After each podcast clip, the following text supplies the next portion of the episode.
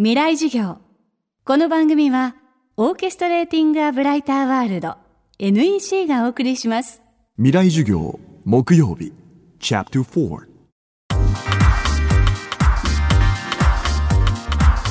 未来授業。月曜から木曜のこの時間ラジオを教壇にして開かれる未来のための公開授業です。政治経済科学思想言論文化各ジャンルの指揮者の方々が毎週週替わりで教壇に立ち様々な視点から講義を行います。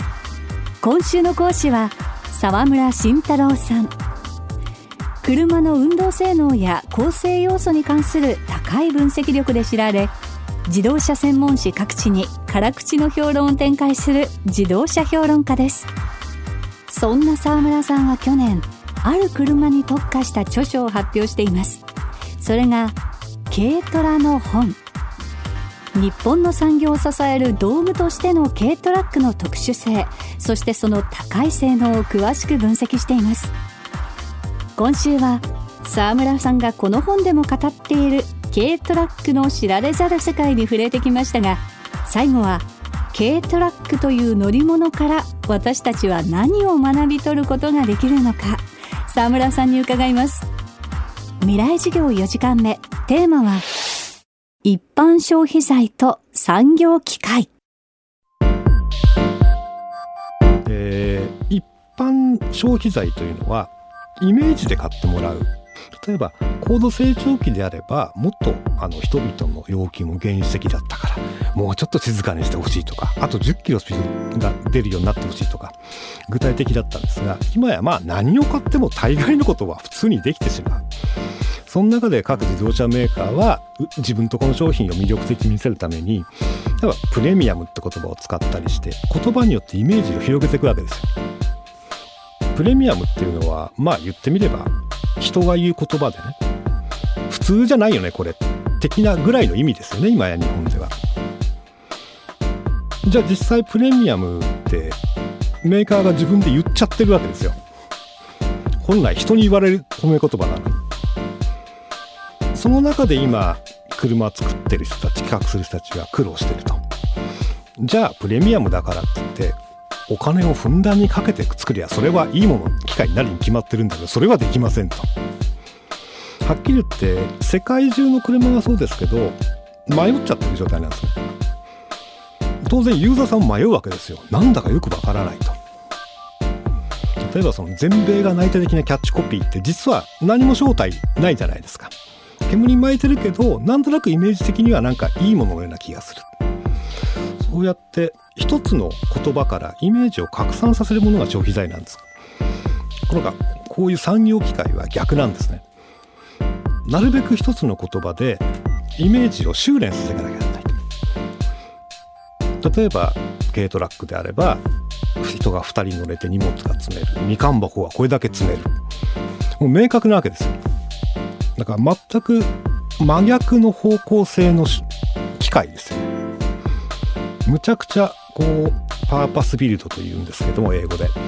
目的がはっきり決まっていてユーザーの要求が明確に設計図にできてしまうと。その中で車を作っていく仕事。からもしかするとあの兵器なんかに近いかもしれないですね。こう話す沢村さん。最後にそんな軽トラックから私たちは何を学べるのか伺いました。もしあの軽トラックというプロダクトから学べることがあるとすれば言葉に惑わされないってことですね。プレミアムって言葉が一人歩きして今流行語みたいになっちゃったと。なんだけど実は何も言ってないわけですよあれ。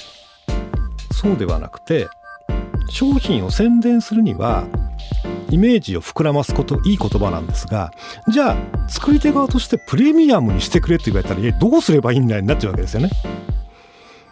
例えば技術者はあと50馬力馬力出せと言われたら明確だからできるんです目的が。なんだからプレミアムなエンジンにしてくれたやつもそれって何よって話になっちゃうわけですよ。でそこが混乱していると思うんですね。自動車会社の世界が。で目的意識をはっきりしようと。キャッチフレーズに自分が騙されてるんでそれはやめようと。あくまで宣伝文句として外にいるのはいいけれど内側までそれをに騙されちゃうと絶対につかみどころのないものができちゃう。実際車に限らずそういう商品はものすごく多いですからうん、なんか外に向かって言葉を内に向かって言っちゃって自分で自分騙してるような組織が多いのでそこを気をつけてほしいなというふうに車以外のことに関しては私も消費者ですからそう思います。今週の講師は自動車評論家沢村慎太郎さん。テーマは消費財と産業機械でした。また今回語っていただいたお話は沢村さんの著書軽トラの本三栄書房でさらに詳しく知ることができます。気になった方はお手に取ってみてください。来週の講師は株式会社ワンキャリア執行役員の北野由奈さん。講義テーマは今の時代のキャリア形成です。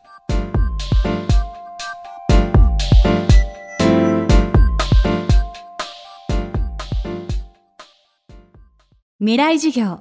この番組は、オーケストレーティング・ア・ブライター・ワールド、NEC がお送りしました。